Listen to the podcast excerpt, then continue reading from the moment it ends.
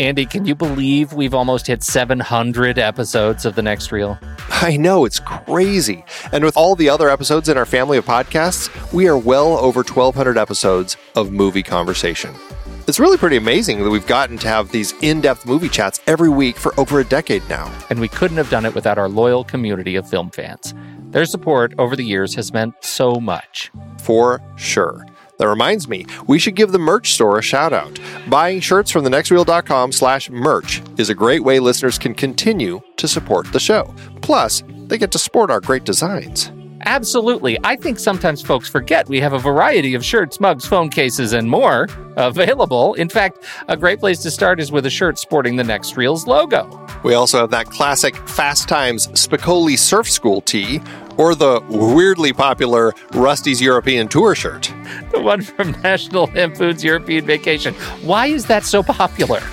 Search me, but we have sold a ridiculous number of those. I guess there are a lot of Rustys taking trips to Europe? We're always adding new designs based on movies we've covered, like our brand new design for a streetcar named Desire, featuring a streetcar named Desire. So if you want to rep your love of TNR and films, head to thenextreel.com slash merch. Every purchase helps us continue to have these weekly in-depth conversations. So visit thenextreel.com slash merch today. And as always, thanks for listening and being a part of the Next Reel community. We've got lots more great movie chats coming your way. It is hard to believe that we have been having in depth weekly conversations about movies since 2011. So many great movies, so many great conversations. But it's a lot of work.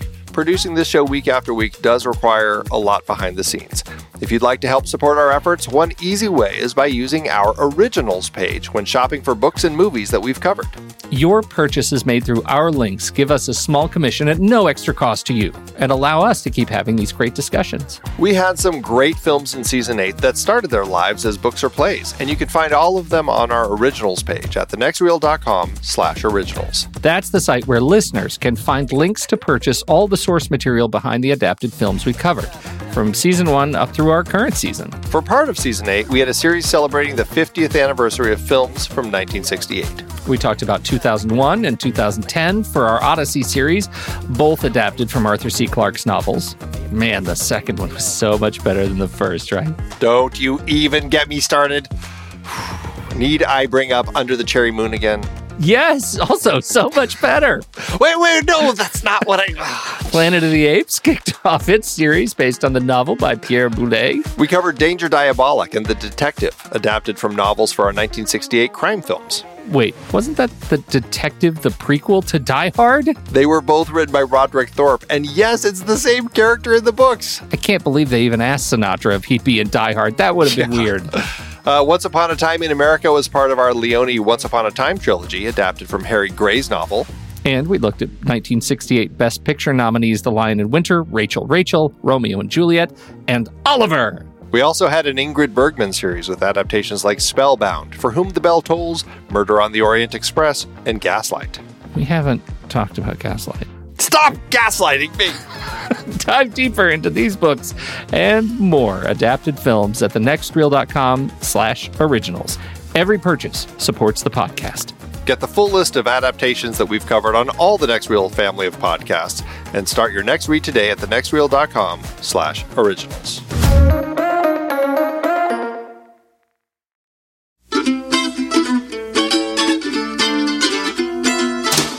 This is The Next Reel, everybody. I'm Pete Wright. That there is Andy Nelson. Hey, hey, hey. And we spoil movies. Tonight on the show, he made it through the long and deadly night, everybody, only to find out we're done in by Romero's Day of the Dead.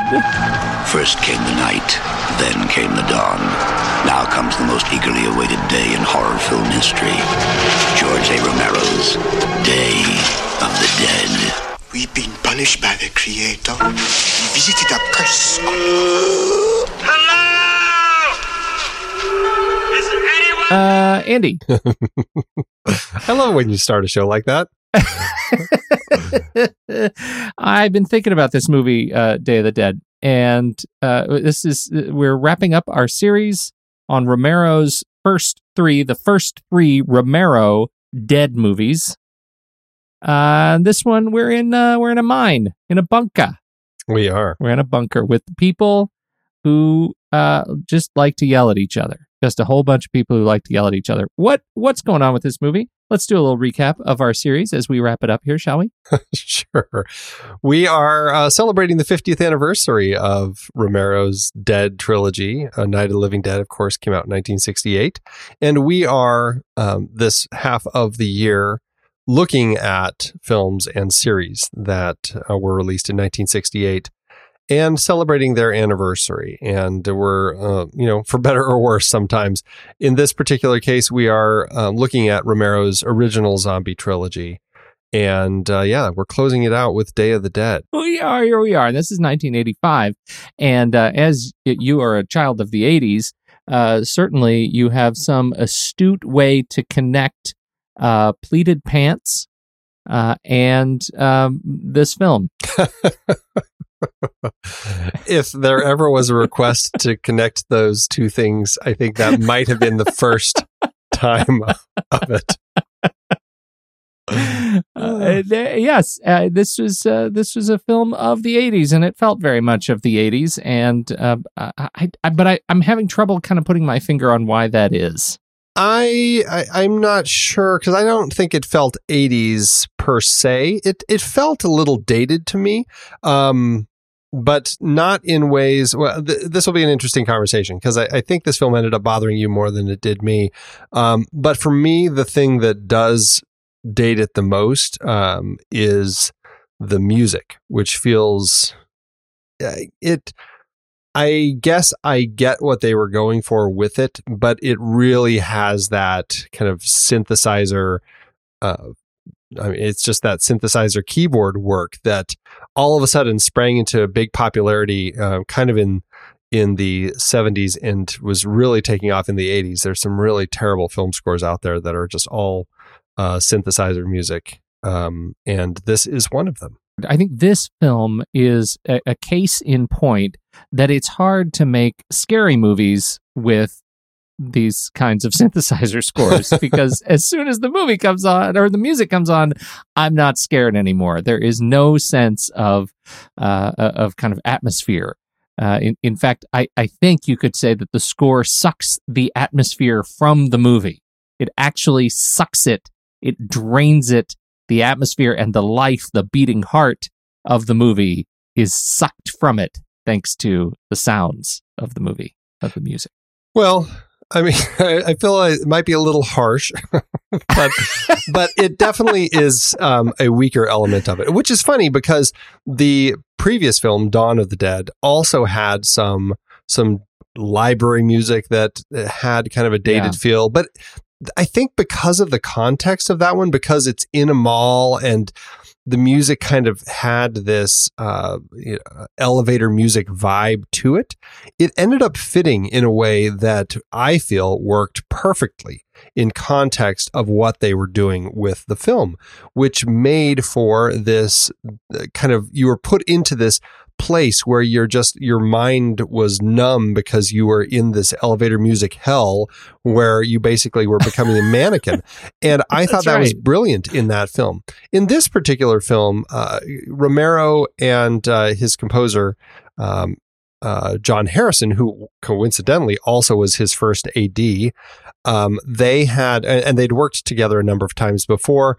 Um, they were going for kind of a calypso type of music because the the story is set in Florida, and we have kind of a a, a character who is kind of from the the Caribbean, and it. Uh, but I don't know why they chose to make that uh, choice. It, it's just a strange decision to go that direction with the music. So that is one element that I do find I end up struggling with quite a bit because it just doesn't fit with the the tone or um, the kind of the military versus science story. Yeah, it, it really doesn't. I have a I certainly have a challenge with that. I I want to I, and and I think I'm you're right. I'm being overly harsh on this movie. There were some things that I thought were fun. Um, it, it's not the movie that I wanted it to be after the the first two that we saw where that it just felt to me like it was resonant of the time and that we were getting something more than the sum of its kind of gooey parts uh, and and that they held up much better than than um, uh, than I expected certainly held up better than this one. Uh, this one I think had a lot of opportunity uh, that was just sort of squandered. And my biggest problem is that um, I lose interest when they start studying zombies to try to find the the lingering humanity in the zombies right? The zombies are not individuals and and that's what they're what is so scary about them that they are this unstoppable uh, force right? This unstoppable wave of horror that comes over us and how we respond as a group is how we move forward as a, a, civilization. And this movie, they have this Dr. Logan, this Frankenstein, who is doing exactly the thing that I find not scary. He's neutering the zombie as a horror device, in, in my view. And he has created Bub, this zombie that can uh, he's working up toward, uh, I guess, frontline technical support. He can pick up a phone and he's reading Stephen King. And I, I, I totally lose interest in the movie. And because of that, I'm on this roller coaster where every time we go into the Dr. Frankenstein uh, sequence where we're introducing ourselves back to Bub, I tune out. I just, I can't I, I don't like it. It's not scary. And then I have to force myself kind of back into the movie. Oh dear, there's something else going on. Um, what is it that's going on? So, I, you know, there are some things in, you know, when I'm cresting the, the rails of the roller coaster that, that I think are, are pretty solid. But I just don't think that the, what they did with the zombie part in the first three quarters of the movie is interesting. Uh, and and I'm I'm gathering that uh, you didn't have that challenge. Not really. I mean, I, I I definitely can see where you're coming from with it. I think I feel that for me, um, I like people exploring zombies in different ways. And I think that this is definitely something that Romero um, really felt with his zombie stories because we're going to see more of that when you get to uh, his next film, Land of the Dead, when he finally gets that one made, because he's really exploring this whole idea with zombies and and that idea of memory. I mean, these were once people, and that's something Romero is really trying to um, get across in his in his films that these zombies, uh, they don't really have functional thought anymore, but they do remember things. And I, I, I think that's where he's going with Bub here, where Bub is starting to remember things, um, even if he isn't really thinking much. Although I will say Bub is kind of thinking because he certainly is um, getting excited and getting angry and you know feeling some emotions and stuff. So so it's an interesting thing that he's kind of exploring with the zombies, um, and it's really only Bub that that that is uh, happening with. Even though we do see um, the Doctor experimenting on a number of other zombies, which uh, you know it's it's fun to watch him playing and doing his work. I guess for me, I find that it's it's it's the story. It's it, I feel like there's some intrinsic issues just with the story uh, anyway, even though I really end up enjoying this movie quite a bit.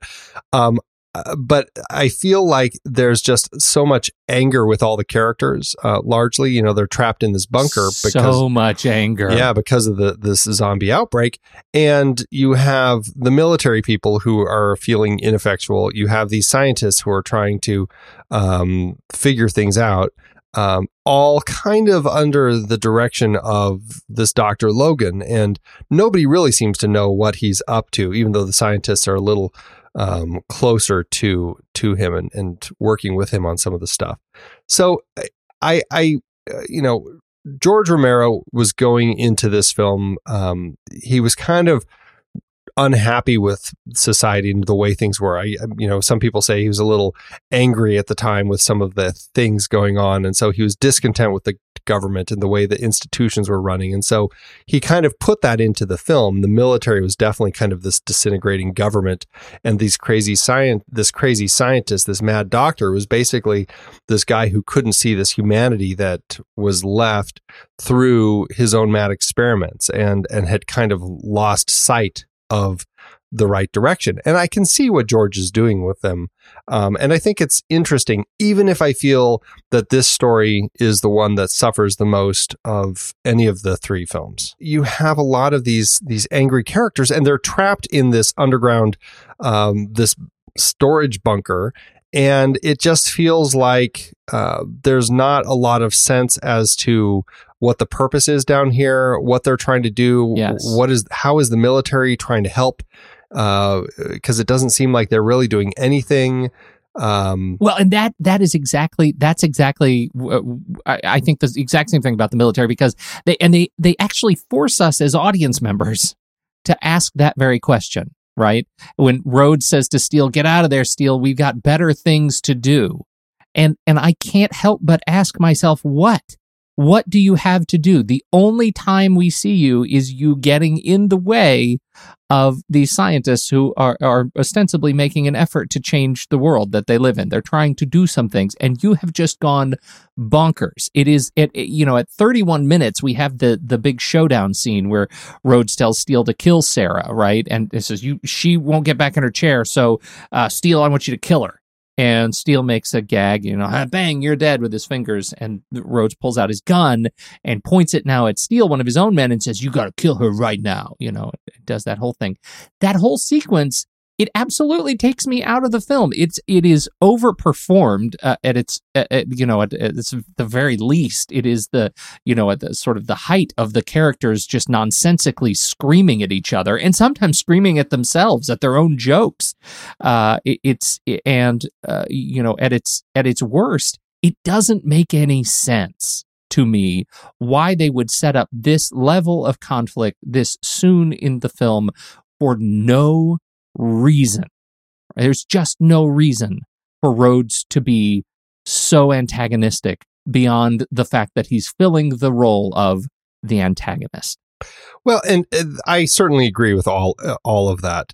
I do feel as I watch it, um, Rhodes is basically a man who has kind of realized that he there's his um, purpose is gone. Like there's not much left, and I feel like he's kind of lost it. I mean he he comes across as a guy who just has no sense of anything anymore and is is has kind of collapsed internally and now he's just angry and taking it out on everybody and so i can see all of that and i i guess in my head i use all of that to uh, kind of get myself through the story because he is so big and he's so grandiose with everything that he's doing.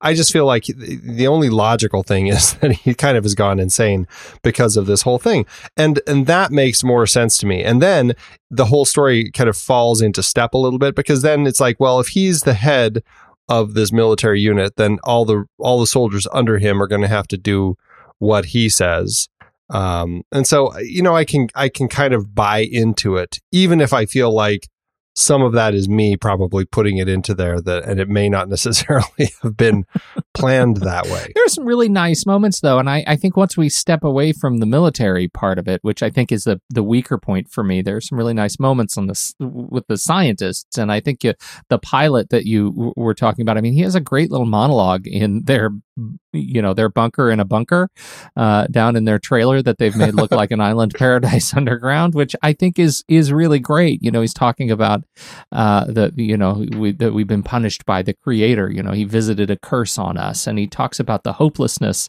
uh, of their cause. And I, I really like that that sequence. I think that's really nice, and it comes at a great part of, of, of the film at a great sort of low point for them. And I, I so uh, I I find some of these little moments really m- moving. Um, and his character in particular was was a good one. Well, and, and that's definitely the core of the film. Uh, You know, uh, you've got insanity basically on both sides with Yeah. with Logan uh, going crazy doing his experiments, and with Rhodes going crazy um, leading his troops. It, it, both of it is it's uh, it's all gone crazy, and I I think that that's pretty much what Romero was trying to do. Even if the structure of the story wasn't as strong um, to kind of tell us that to kind of create that world right out of the get uh, right out of the gate with the core trio that we have of Sarah, Bill, and John, I just really like that group. And I think that uh, they have some really great moments. And the one you just pointed out is fantastic, where, where John is having that conversation with Sarah about you know, what's happening and why and all that is fantastic. But also the moment when when Sarah has to uh, cut off um, uh, her boyfriend's arm, um, Salazar, and um,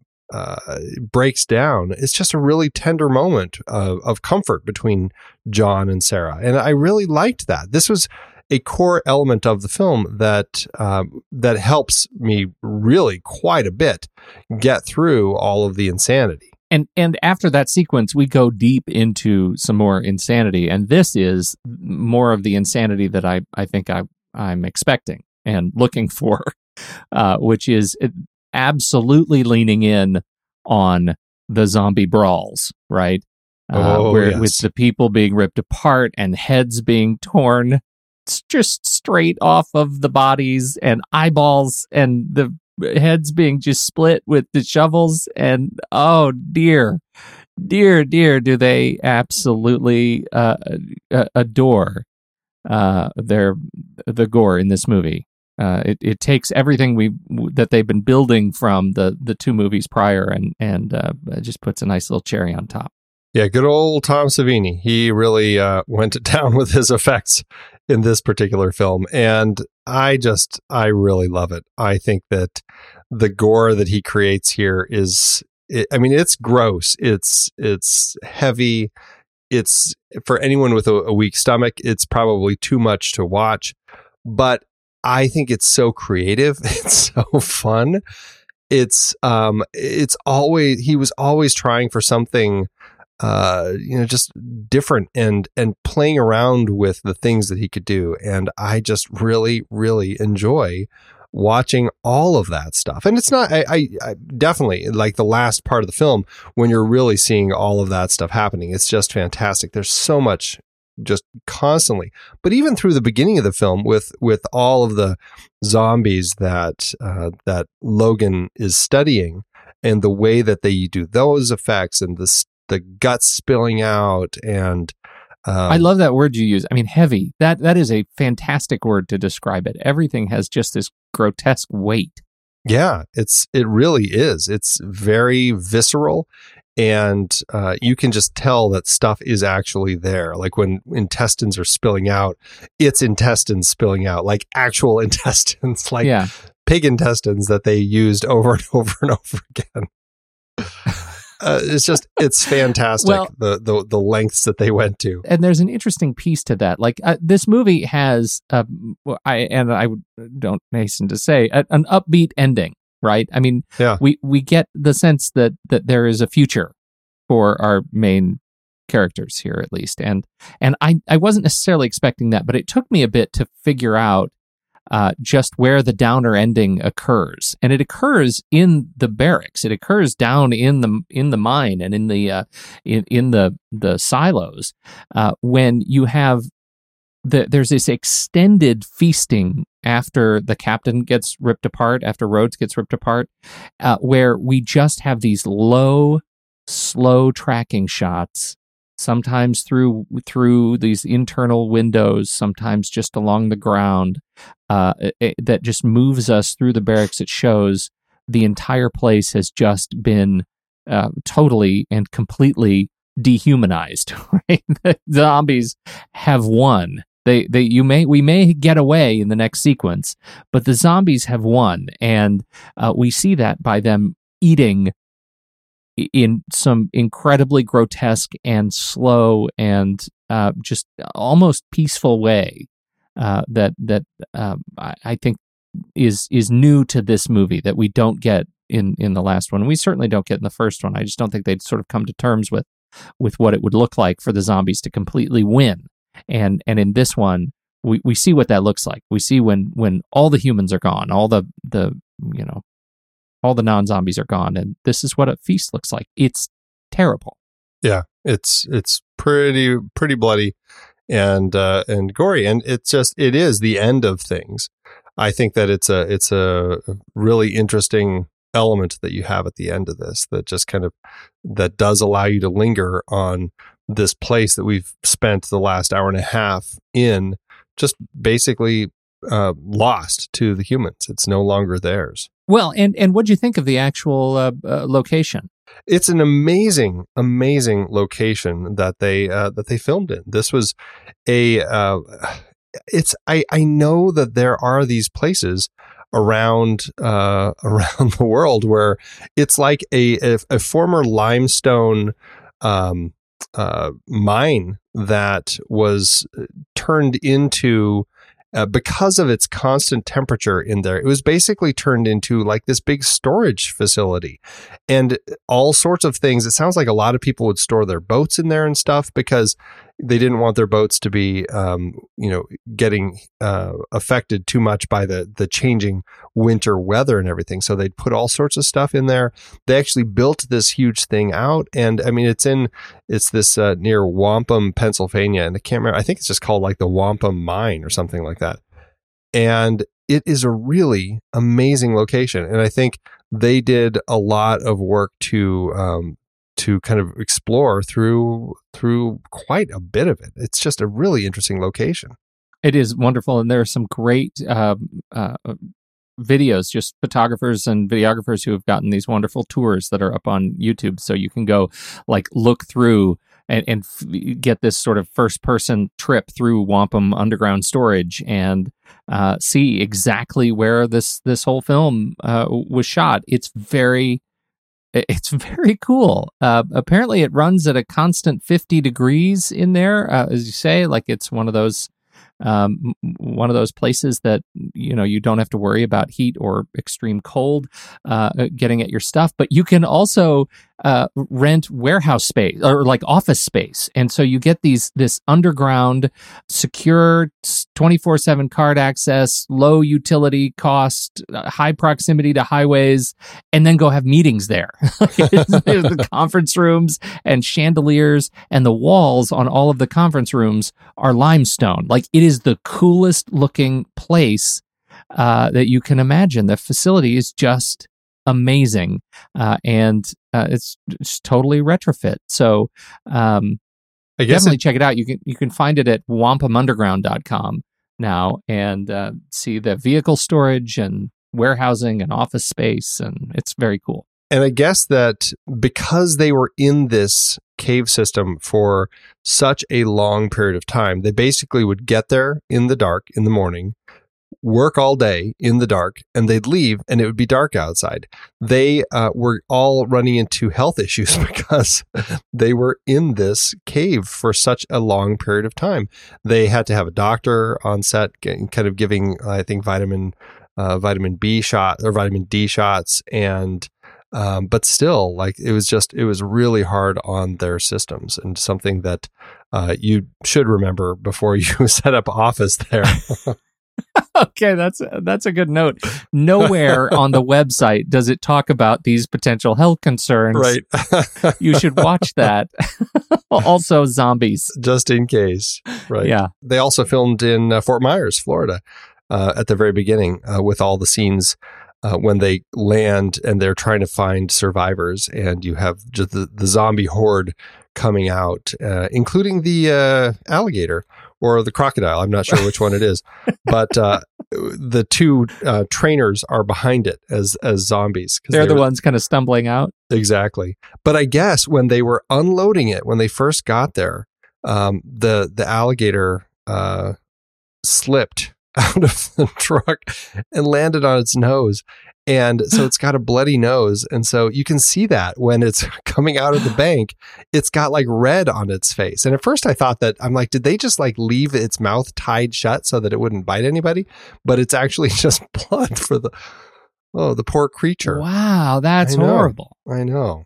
This was back in in the day when uh, Savini and his team. I mean, they were still kind of working on this indie level with Romero, and also I just don't think they had um, thought things through maybe as well as people do nowadays. Because when they were done at the end of the day, they would just tell the zombies, uh, okay, well, just take your stuff off. And the zombies would be left to their own devices to like peel all of the latex off of their skin and everything and like, you know, damaging their skin. That stuff is really hard to get off. And, uh, I mean, nowadays, if you're taking that sort of stuff off, there's a, a, makeup crew member there who's helping pull it off very carefully to make sure your skin mm-hmm. doesn't get injured. And they were just sending these people home to do it themselves. And people were ending up with all sorts of sores on their faces and everything. And some people were so, um, you know, they were done at the end of the day and they would just drive home in their makeup. and uh, after a few scares, I guess, at some, uh, at some uh, um, toll booths and stuff, uh, they had to instart, instill a new rule that you had to take your makeup off before you left set. Uh, Lori Cardille plays Sarah, and uh, she says that, uh, and I think that's one of the, one of the things that's great about this film and her portrayal of it is that it is she's not uh, a a sexed protagonist, right? She's yeah. she is a, a, strong and intelligent scientist, and she's portrayed that way. And the, as she tells it, uh, anytime she you know tried to insinuate more of an emotional tone in the film george would would tell her to rein it in that that he really wanted her to be the you know a, a model of strength. And i think that also makes that breakdown you mentioned earlier after the you know when she the shock of what she had just done to her you know her her beau um, uh, taking his arm off like that with the machete. When when she breaks down and and we get to see that shock it makes that a, a more compelling portrayal, a more interesting portrayal, because it's really the only time we get to see her break down. Uh, in in this movie, it it is. It becomes a very powerful moment, and it's interesting. Her character is such an interesting one because she also is the only human uh, female and she goes through some really difficult situations like abusive situations from from the people that she's working with, um, you know, almost getting shot by the crazy military guys. And then even her boyfriend kind of freaks out on her and starts hitting her at one point.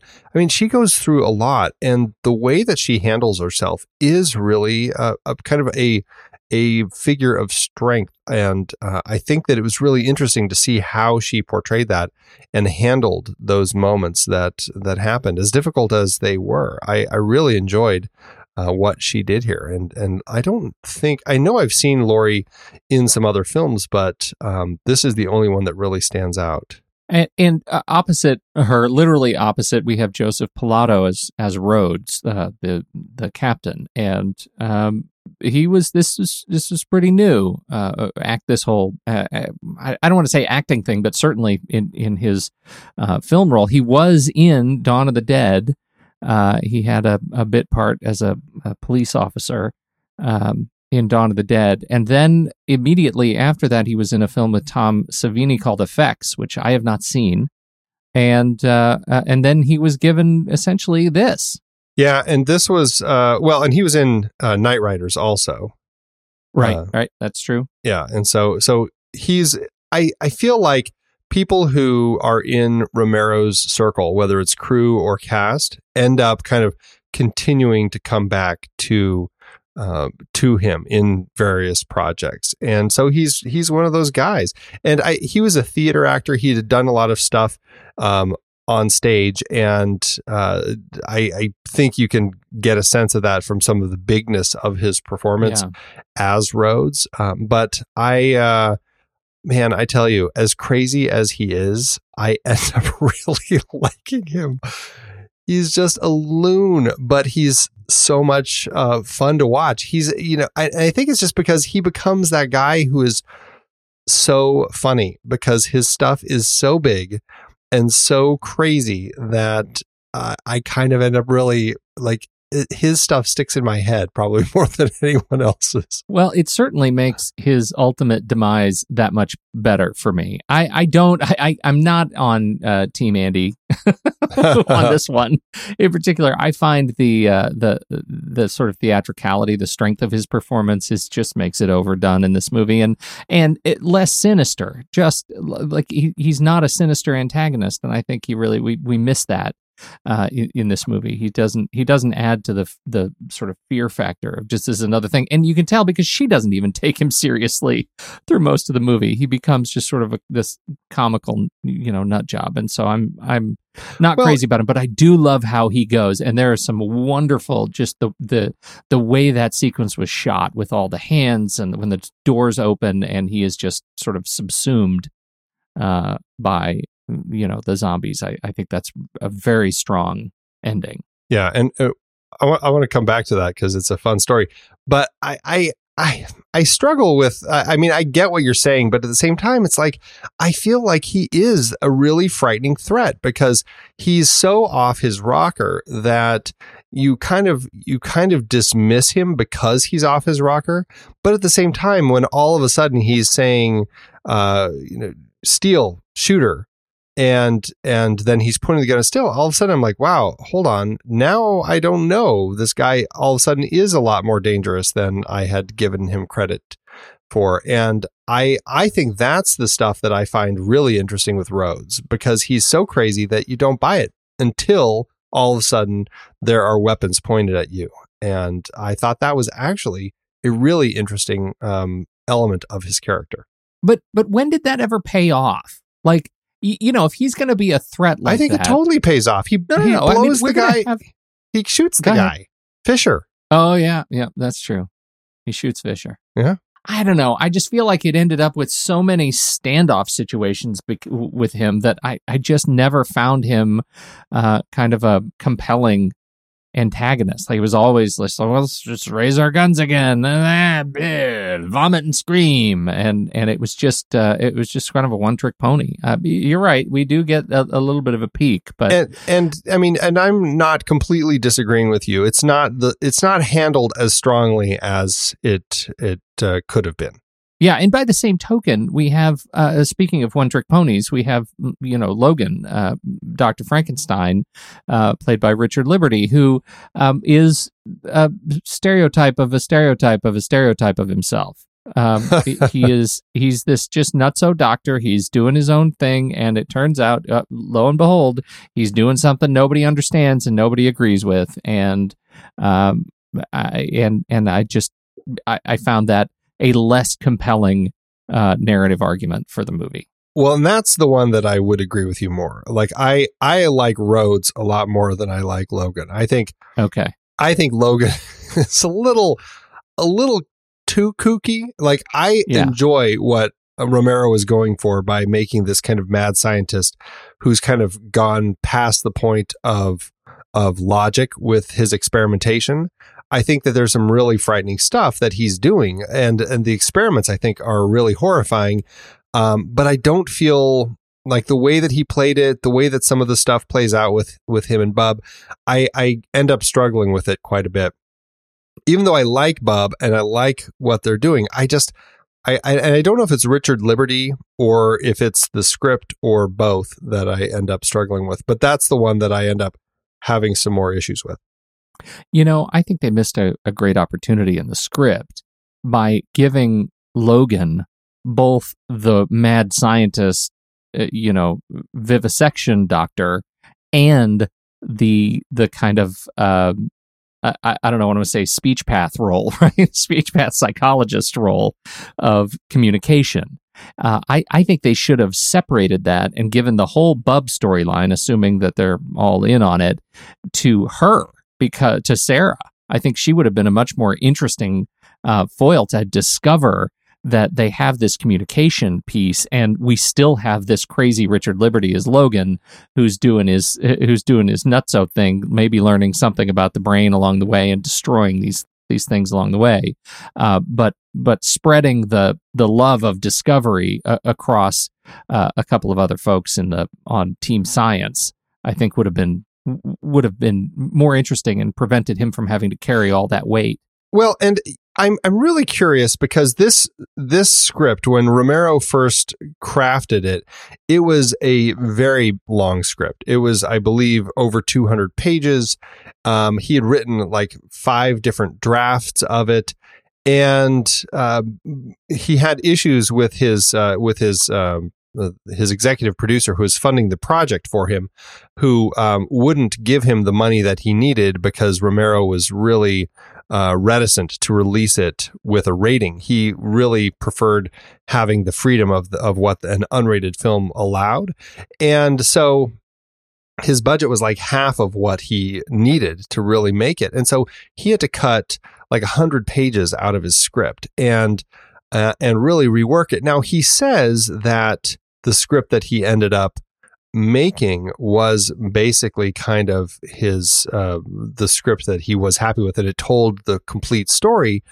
But um, I, I can't help but feel that somewhere in the the translation from the long version to a much shorter version that some of these characters ended up um, we lost opportunities to kind of clean some of that up and and we lost some of the threads that probably would have helped make some of this have a better uh, a better logic well, didn't he? I mean, he, he called this his aspiration here that he wanted to make the Gone with the Wind of zombie movies, right? This this is not the budget that makes that movie. No, and uh, and that's yeah, I think that's uh, why he was uh, I think frustrated with the fact that yeah. he didn't get the money that he was he was really hoping for. Um, right, and right. and you know when you have to cut uh, a lot out, yeah, you're gonna lose a lot of the uh, the uh, effect of some of the those story elements.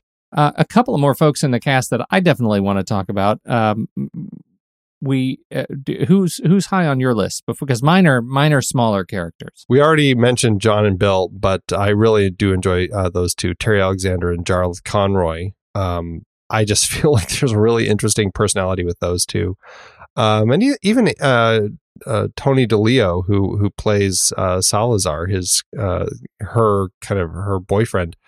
I think those are really interesting. But I think the one that I really enjoy the most is even though um, you really struggle with the character. Um, I, I struggle with some of the elements of it because of the relationship with Logan, but I really enjoy Bub and I enjoy Sherman Howard portraying him, even if it's a little illogical. I think that it's such a fascinating character, and I really enjoy watching Bub every time he's on screen. Oh, Andy, when he salutes, he salutes at the end. Really? Oh, so dumb. so dumb. Uh, real highlight for me, though, is seeing Greg Nicotero as Johnson uh, in this thing. Greg Nicotero uh, ends up dying in the cave. He gets shot uh, when Miller gets his neck chewed off. Uh, Miller his gun goes off and, and ends up shooting Greg Nicotero. Why is Greg Nicotero important in the genre? Well, this, it turns out, was his first assistant job. He was working for Tom Savini, and he went on from there to make a lot of other epic makeup movies. Uh, he's his name is on the credits of 178 other makeup movies, in fact, and he went from consulting producer through co-executive producer to executive producer to just plain owner of The Walking Dead and Fear the Walking Dead. It's that Greg Nicotero. I was so excited to see his name in this movie uh, because it just feels like the circle of life. I wanted to sing that song. uh, so it was great. It is pretty fantastic to see him popping up uh, you know, as uh, kind of an assistant here and, and getting to dig in. And I mean, there a lot of the the makeup effects guys that were working with Tom Savini ended up kind of continuing in this um, in this world and did quite yeah. a bit of stuff after this. But it is well, nice and you can Greg. see the family. You can definitely see it if you click through the the uh, IMDb credits of pretty much any of the featured zombies. They were also on the makeup team and uh, ended up, you know, uh, developing quite fantastic careers uh, yeah. as a result of of this trajectory. It was very cool. Yeah, absolutely. Don Brockett uh, was a featured zombie, and I was very excited about seeing just his name. I couldn't pick him out. I don't know who he was, uh, what kind of hero shot he got, but he was Chef Brockett and Mr. Bulldog and Santa Claus and so much more on Mr. Rogers.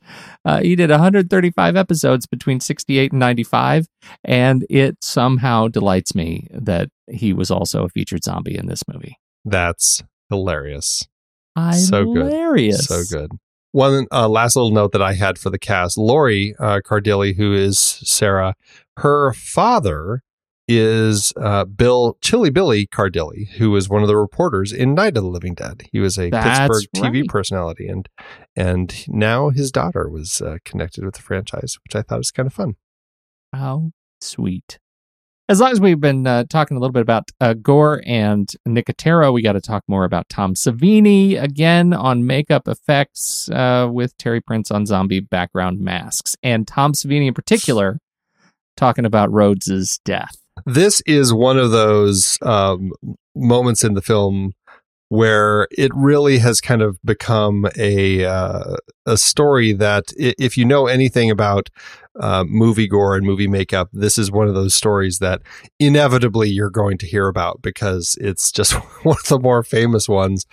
This uh, moment when Rhodes gets torn apart by the zombies in just the most fantastically awful way, where his guts are getting pulled out and the zombies are just chewing on every little piece of him and he's screaming. It's just it's so fantastic and it's so disgusting in in all the all the best Tom Savini ways. This was the same uh construction on on his torso that they had used on the first zombie that we see in Frankenstein's lab when he kind of sits up and all the guts spill out on the floor. Mhm. um, we also see when uh, when Sarah is having a one of her dreams where she keeps seeing zombies, and we see uh, we see um, her boyfriend sit up and all of his guts spill out. That was all the same bucket of pig guts that they had been using, and they they kept putting them back in the bucket and putting it in the fridge. Well, the crew flew down to Florida to shoot all the Florida stuff. Um, and when they came back up, this was the last thing that they needed to get done. But somebody had unplugged the fridge, and and so they but and it was like the middle of the night. They had no way to go get another bucket of pig guts, and they had to shoot. So they had to use this. They, Romero says that the smell was so powerful that you could smell it like hallways away before you even got to the room that had the fridge of Oh. rotting pig guts. God. And they had to shoot with it. And so all of the zombies got like little wax plugs in their nose and everything so they didn't have to smell it. But poor Joseph Pilato, who is lying there, he um, he had to lay there with it, and you you were seeing basically up his nose, so he couldn't have plugs in his nose or anything. And they told him before he came in, they said, "Whatever you do, do not eat anything or drink anything before you come in today, because you will lose all of it." And so he had to lie Oh, there God. and have this thing, and he had to like just try to breathe uh, through his mouth without smelling anything.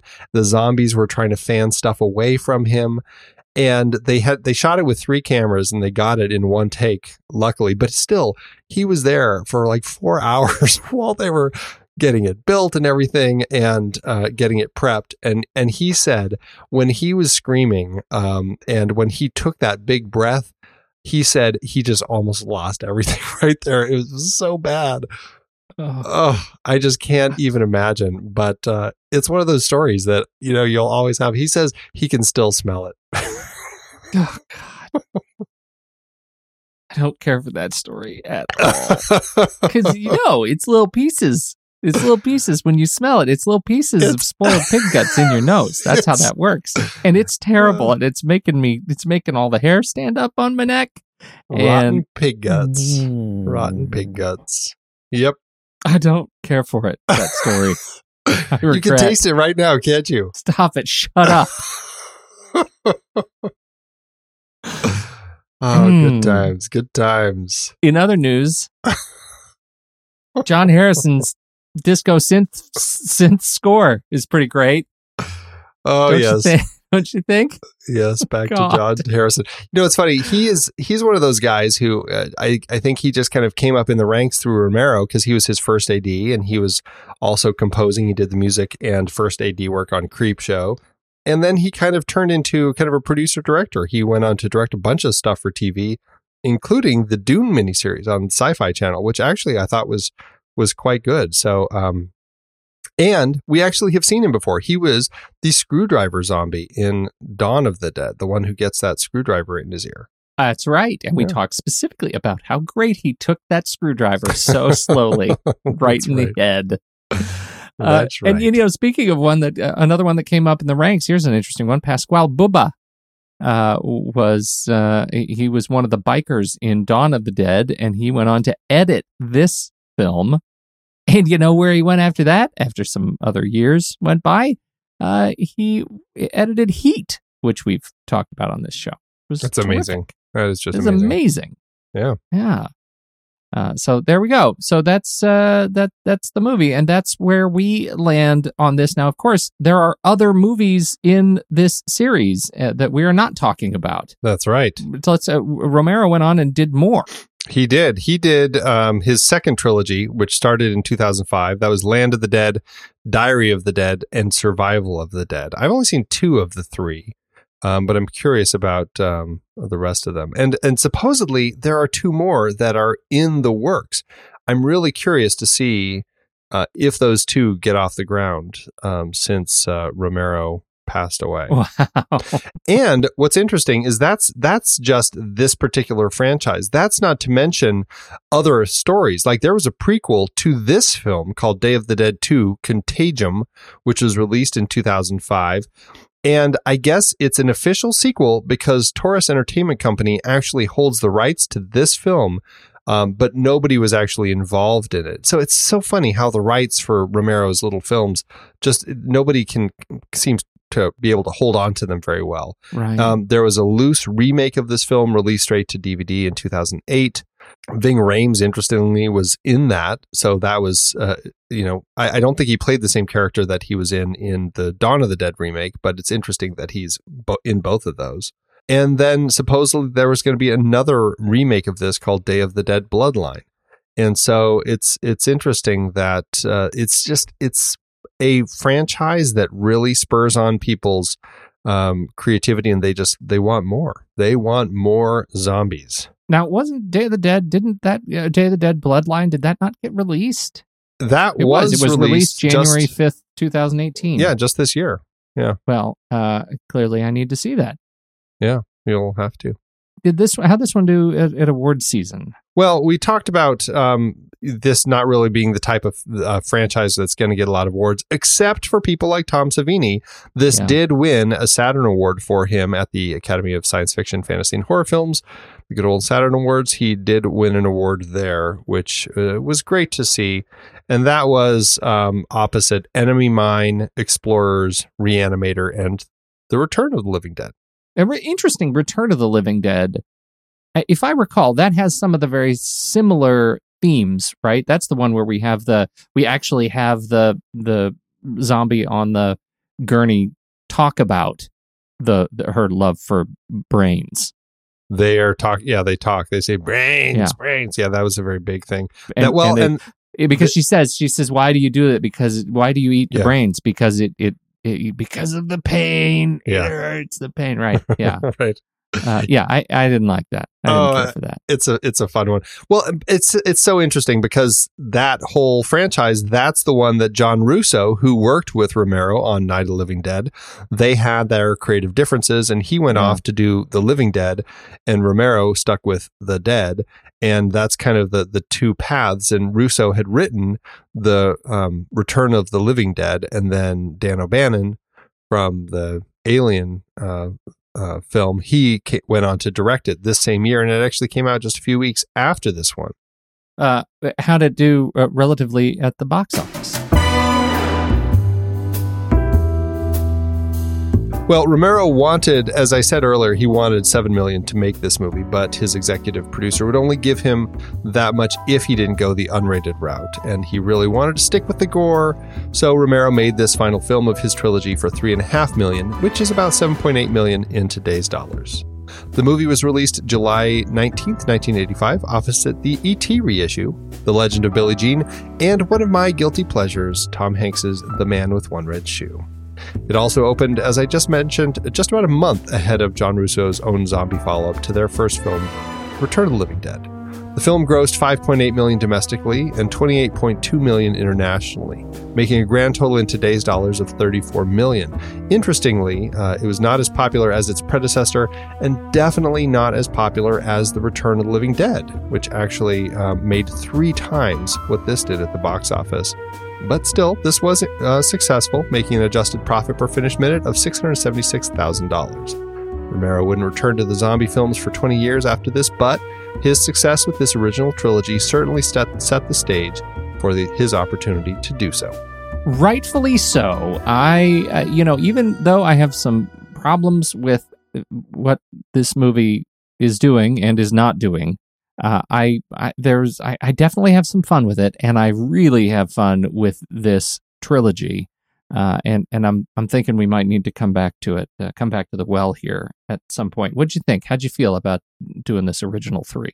I've never watched all three of them back to back. I had only seen them uh, randomly because I knew they're not connected. It's not the same characters. It's not, you know, nothing is tied together. And so it's not like you have to watch them in order or anything like that. But I just found myself really appreciating um, just all the uh, kind of uh, craziness that Romero was instilling in this uh, post apocalyptic uh, world that was overrun by zombies. I had a lot of fun with it. And so I uh, definitely. Um, am wanting to revisit this whole trilogy in the future because it's just um, really gory fun. I think so too. And with that, I think we ought to rank it. Let's do it. Head over to flickchart.com slash the next reel. You'll see all the movies we've talked about on this show. Or you can just swipe over in your show notes, tap Flickchart, and it will take you directly to this film where you can add it to your list and see how it stacks up against ours. First up, Day of the Dead or Noomies, the girl with the dragon tattoo. Girl with the dragon tattoo, please. Yeah, I think I'll say dragon tattoo as well. Day of the Dead or Christmas in July. Seems rude. That is such a delightful film. I have to go with Christmas in July. yeah, me too. I want Day to be higher, but I can't put it higher over that one. Day of the Dead or The Emigrants. I will say Day of the Dead. I will also say Day of the Dead. Day of the Dead or Post Mortem. Day of the Dead for me. Day of the Dead. Interestingly, both of them could be titled Post Mortem. uh, Day of the Dead or Star Trek Five: The Final Frontier. Day of the Dead. I'm Day of the Dead. It's you know I did enjoy that movie so much more than I had remembered, but then I think of the cat lady. That's what pushes you over the edge. In this particular case, uh, Day of the Dead or Alien Three. Was that the prison one? That's the prison one. It's David. Oh Fincher's. no, no, no, no! Alien Three, definitely Alien Three. Day of the Dead or Klute. I'm Klute. Klute, yeah, hundred percent. Day of the Dead or the game. Definitely the game. The game. Day of the Dead or Seconds. I'm definitely Seconds. Seconds. This is easier than I expected it to be. It really was. Day of the Dead landed at 293 on our chart. Wow. 293 out of 375. It's about a 22% lower than I would like. But again, we've talked about a lot of really good movies. How did it, what did it do on your uh, personal chart? My personal chart, it landed at 883 out of 4,056, which is about 78%. Well, mine landed disappointingly at 815 out of 1,043, uh, which puts it, if I go by the algorithm, uh, this should be a one star film. Ouch. Uh, over at letterboxd.com slash the next reel. I'm I'm not doing that. It's a better film for me than that. I, I think I'm gonna be a solid two and a half uh, over at Letterboxd. Two and a half. And is that two and a half with a like? Um are you a like? I am. Am I going to average up or down? Is what I want to know. I think it, I think it doesn't matter, but I think I'll probably give it a like because of my affinity for the series. Well, I'm a four star and a like. That feels aggressively high. I But then I'm a five star and a like of First Man, so I don't really have room to talk. I. I just I I know I have issues with this film, but this is one of those movies that when I watch it, I I end up just smiling through it because it's just so crazy. And so I end up having a lot of fun watching this one. And I I feel like I have it's I feel like it's actually gotten more enjoyable for me every time I've watched it. So That's awesome. it's one of those I, movies. I do have a, a problem with their primary entrance to this thing, to their bunker. Like the only way they can get in is taking this giant flat elevator with like, this this this like it's like that cargo elevator Yeah, right. with with no windows to get outside. And I love that it's this it's a stupid thing that you know as you're watching the movie this is a stupid thing.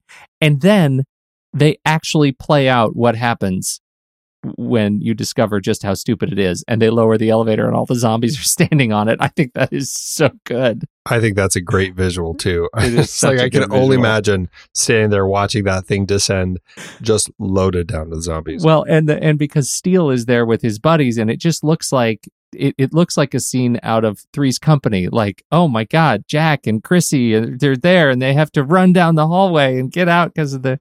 Oh God, it's just too much. It really. well, it's but and it's an interesting setup for that too. Uh, not to Yeah. continue belaboring the point, but just but having uh, the the amputee, you know, go basically uh, start that that thing by by sacrificing himself there. So it's kind of an interesting little moment. Uh, and there we go, and that is the end of our discussion of Romero's dead movies, and that means we get to move on. Uh, moving on to another, uh, I, I guess you could call this a franchise that started in 1968. It is, uh, we're kicking it off with um, Once Upon a Time in the West. It is a, uh, uh, I guess we're calling it um, Sergio Leone's Once Upon a Time trilogy. We're going to be looking at Once Upon a Time in the West.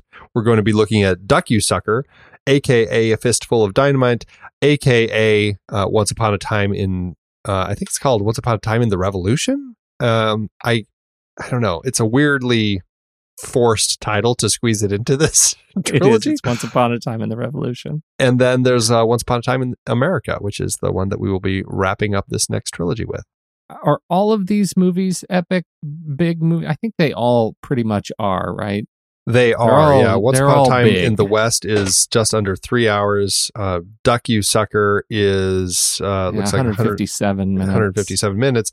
And Once Upon a Time in America, uh, if we're watching the most recently restored edition, which is the extended director's cut, I think it's like four hours long. It is. Yeah, two oh jeez massive. look at that 229 139 minutes us release 229 minutes european release i don't Yeah. know The extended That's director's big. cut is uh, it's a hefty beast. And that's what I'm All gonna look at. so quit your jobs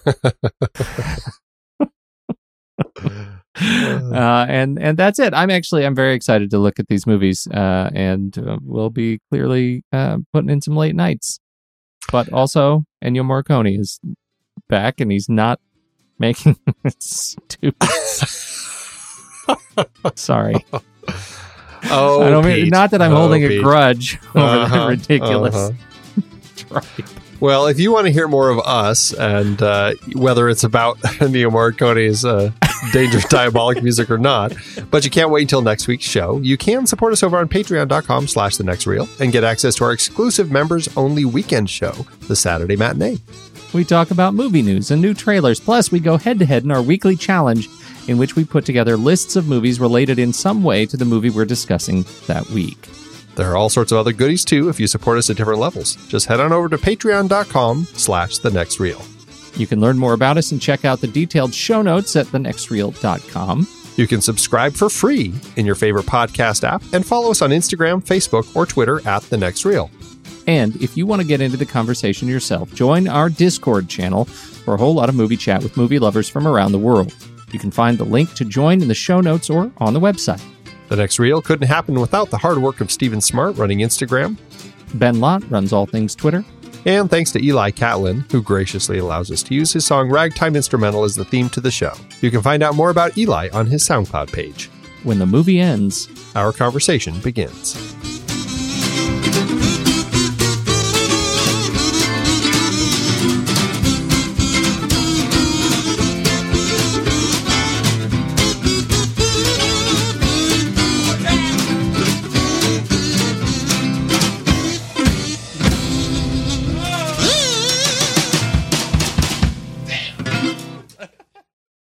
Amazon giveth, Andrew. As Amazon always doeth. Amazon does come through for us. Uh, I, I think this week we have an insightful uh, uh, post from M.S. Swanson back in 2002, who watched this film on DVD. When I first saw this one back in 85, I was absolutely trembling with anticipation. Dawn of the Dead was one of my favorite movies, and we had watched it on a Sony Betamax at least 20 times. Fangoria had hyped the heck out of Day, and the gore looked incredible. Well, the gore is gory, but the movie bites the big one. Awful characters played by amateur actors constantly arguing and yelling at each other. A villain so evil that he sneers every line of dialogue and scowls every time he's on camera. Never seen him in a movie since. I wonder why. The whole thing with Bub and the mad scientist was laughably laughable. Actually, the whole thing is a waste. Romero should have waited until he had enough money to do it right. After the opening credits, the entire movie is filmed in an underground bunker, and yes, the claustrophobia is contagious. I was out of my seat and into the sunshine before you could say missed opportunity. Boom! Wow. Missed opportunity. I guess. What do you? I'm going to mark that as helpful. Do you know who else marked that one as helpful? Eight other people. Eight people found that review helpful, and now it's nine. Now it's nine. Well, That's I've yours. got one, Pete, that has 10 people who have said it's helpful. Actually, I don't know if Oh. I should say that. I, I, I take that back. Three people found it helpful. 10 people commented. Oh yeah, those are very There's- different there's things. Different thing, yes. but this is by Bonnie Dean, who screams it in all caps. Says, "I want my money back for this one. I loved the night and dawn of. This one had such bad language, I could not watch it. I love blood and guts, but that little four-letter word, you know which one, really puts me off." What I enjoy most about this is you get a fantastic bunch of comments. Uh, one of which says, um, "The reviewer is nuts. I don't mind shooting, beheading, eating guts, dissection, and rotting corpses, chasing people, but just don't say a naughty word. Seriously? So what do you say when marooned in an outpost with the same people for over a year, hordes of zombies wanting to eat you alive or turn you into one of them, and you lose your temper? Oh poot! Those dad blamed zombies are after us again." oh poot! Oh, uh, so good. Oh, that's good. Thanks, Amazon. I've been podcasting since 2006. In that time, I've tried countless hosting platforms, but in August 2022, we switched to Transistor to power all of our shows here at True Story FM, and it's been a game changer. I love the Transistor allows unlimited podcasts and storage without extra charges. We can publish so much content, and we do. If you want to start up a podcast, do yourself a favor and host your show on Transistor. With their one click publishing, you can get your new show onto all the major podcast directories effortlessly. And their website builder lets you quickly build custom sites for each show. The detailed analytics are invaluable too. You can access all kinds of listener data anytime. Oh, and the versatile players allow you to embed episodes anywhere to reach new listeners. Plus, the team behind Transistor is super responsive and keeps making the platform even better. After using countless hosting services over 15 plus years, Transistor has been hands down the best podcast partner for us. If you want a hosting platform to take all the worry out of getting your podcast out into the world, go to thenextreel.com slash transistor and check it out. Support our show and support your own show by going to thenextreel.com slash transistor. Start growing your podcast today.